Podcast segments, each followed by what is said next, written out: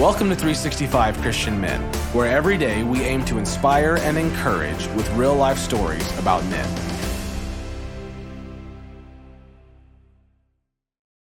November 3rd, Rob Prince.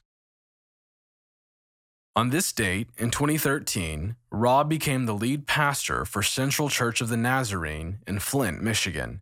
Where the auto industry has taken multiple serious hits, there's still lead in the drinking water, and Rob experiences more pain in a week than many people have in a lifetime. But he's one of the most cheerful, upbeat men around, always ready with a word of encouragement.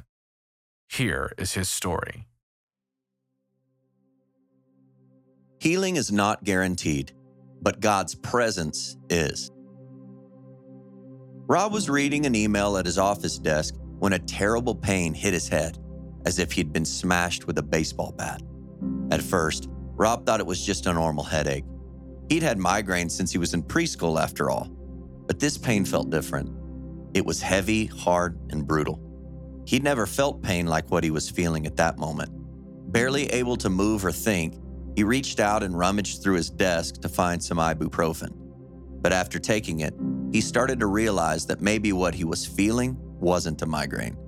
Maybe it was worse. Thoughts raced through his aching mind as he began to list what could possibly be wrong. Was it a stroke? An aneurysm? Something else he didn't know?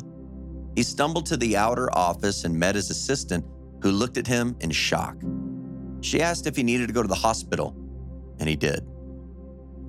After arriving at the hospital, Rob lost consciousness and was out for three days.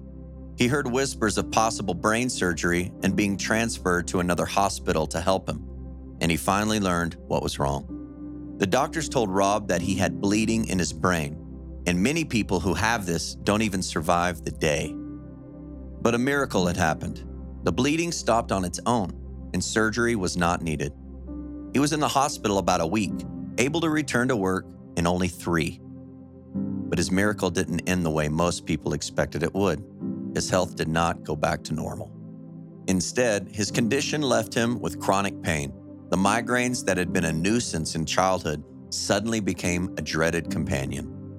After the hemorrhage, Rob had a migraine that lasted four months with no relief at all.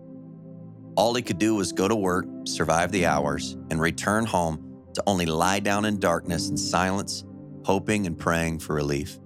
The medications and injections weren't working. Relief was just a dream.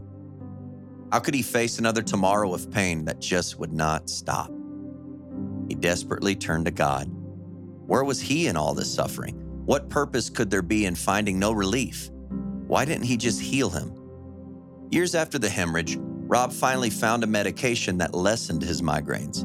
They weren't cured, but he no longer had them every day, just most days. Despite the continued lessened pain, Rob learned through his chronic pain how to empathize with others who suffered. Rob knew God could heal him. God could take away the pain, but even if God didn't, he could still live an amazing life. Rob could help others who were suffering like him, and they would be willing to listen because he was suffering too. He could provide them comfort and show them God's love. He could remind them that they were not alone, and in their suffering, God could give them the strength to make it through any trial. He even wrote a book to share a story called Chronic Pain Finding Hope in the Midst of Suffering. Rob wanted people to know that despite the suffering of chronic pain, anyone could live a victorious life and be a blessing to others if they allowed it. Rob said, People can make it, even in extreme cases. He also said, God will give you the strength Matthew 26, 42 says, He went away a second time and prayed, My Father, if it is not possible for this cup to be taken away unless I drink it, may your will be done. Think about the pain or suffering you've endured. How can you relate to other people who have gone through similar situations?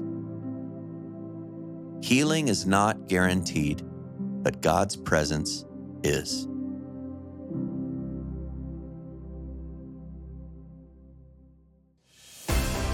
Thank you for listening to today's story. Every day of the year, our hope is to inspire you with real life stories of faithful men who have gone before us.